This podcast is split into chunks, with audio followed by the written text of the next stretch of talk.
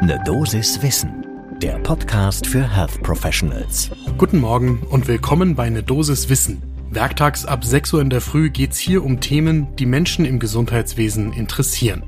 Heute um digitale Gesundheitsanwendungen. Ich bin Dennis Ballwieser, ich bin Arzt und Chefredakteur der Apothekenumschau. Und heute ist Montag, der 14. Februar 2022. Ein Podcast von gesundheithören.de und Apothekenumschau Pro. Digitale Gesundheitsanwendungen, das sind die sogenannten Apps auf Rezept, die man seit September 2020 durch Ärzte und Psychotherapeuten auch verordnet bekommen kann als Patientin oder Patient.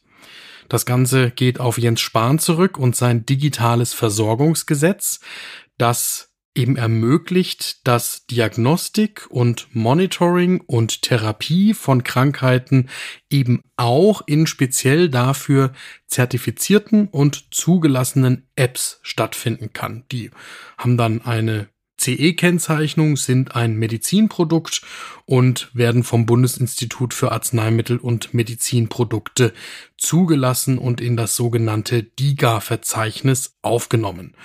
Das Besondere für PatientInnen ist dann auch, dass die GKV und die PKV die entsprechenden Kosten übernehmen kann und besondere Anforderungen natürlich auch an Datenschutz und Datensicherheit gestellt werden, weil es sich ja um Medizinprodukte handelt.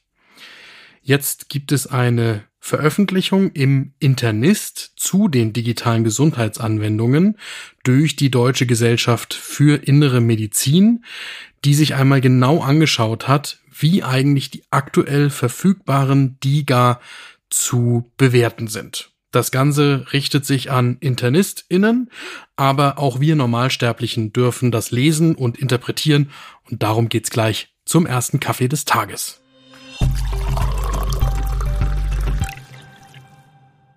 Die AutorInnen der Arbeitsgemeinschaft Digitale Gesundheitsanwendungen und Künstliche Intelligenz in Leitlinien, der DGIM.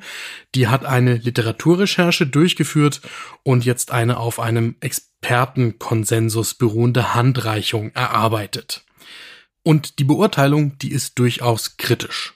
Das Entscheidende ist, im Moment gibt es noch eine große Unklarheit über die Wirksamkeit der digitalen Gesundheitsanwendungen. Das ist erstmal kein Wunder, weil man eben methodisch und quantitativ noch am Anfang der Untersuchung steht. Klar, die Dinger gibt's ja auch noch nicht so lange. Das zweite ist aber, und das ist ärgerlich, es fehlen wichtige Informationen zu den digitalen Gesundheitsanwendungen.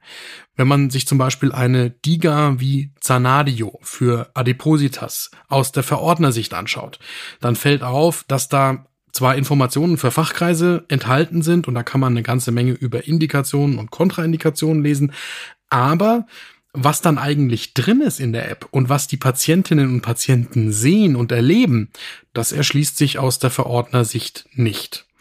Und es gibt auch in den meisten Fällen keine vorgesehenen Testmöglichkeiten für Ärztinnen, die diese App dann aber verordnen sollen. In der BfArM-Liste, da steht dann eine ganze Menge drin über die Indikationen, aber wenn ich dann entscheiden soll als Ärztin oder als Arzt, ob ich diese App für meine Patientin geeignet finde, dann muss ich da quasi blind diesen Beschreibungen vertrauen. Selber ausprobieren geht nicht. Und ehrlicherweise ist das aus meiner Perspektive ein K.O.-Kriterium für die DIGA in der aktuellen Form.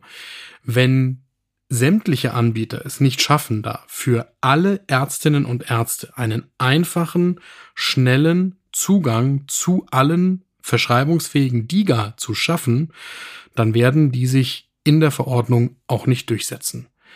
Denn jede andere Form der Diagnostik oder Therapie kann ich ja als Ärztin oder Arzt in Klinik oder Praxis nicht nur beurteilen, sondern ich weiß auch genau, was dort passiert. Ich kann die Informationen nachlesen. Ich habe das im Zweifelsfall im Studium selbst erlernt, beziehungsweise im klinischen Training dann mir erarbeitet. Und jetzt soll ich auf einmal in eine Blackbox meine Patientinnen und Patienten hineinschicken, wo sie dann irgendeine Form von Angebot sehen und dort ja auch im Prinzip therapeutisch begleitet werden, ohne dass ich selber weiß, wie das aussieht. Ich glaube nicht, dass das irgendjemand machen wird. Da kommt übrigens noch die nächste Hürde gleich dazu, denn Klinikärztinnen, die bleiben außen vor. Im Moment sprechen fast alle Anwendungen die Niedergelassenen an.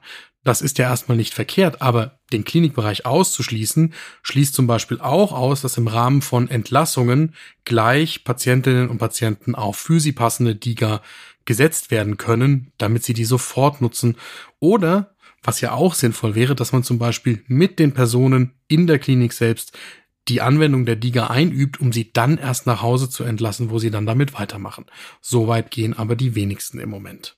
Der dritte Punkt, der passt dann auch ins Muster. Man kann sich nämlich als Patientin oder Patient eine DIGA bewilligen lassen von der eigenen Krankenkasse, ohne dass man eine ärztliche Verordnung hat. Das heißt, im Prinzip findet da eine Selbstdiagnose statt und dann auch gleich die Selbsttherapie und die wird von der Kasse übernommen. Das widerspricht aber, dass jede Verordnung durch eine Ärztin oder einen Arzt erfolgen sollte, alleine schon um zu wissen, ob die Patientinnen und Patienten sich mit einer bestimmten Behandlung, angeleitet durch eine App, auch schaden könnten.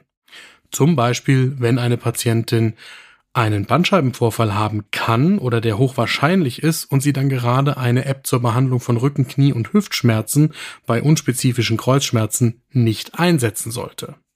Das Fazit, im Internisten und auch hier bei eine Dosis Wissen.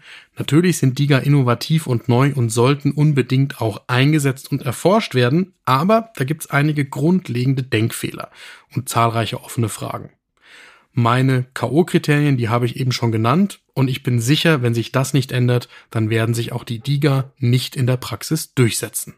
Wenn man als Ärztin oder Arzt in der Praxis übrigens eine DIGA verordnen will, dann geht das tatsächlich ganz einfach über ein normales Rezept, DIGA, die haben Pharmazentralnummern und im BfArM-Verzeichnis kann man entnehmen, welche es im Moment gibt. Das verlinken wir natürlich in den Show Notes.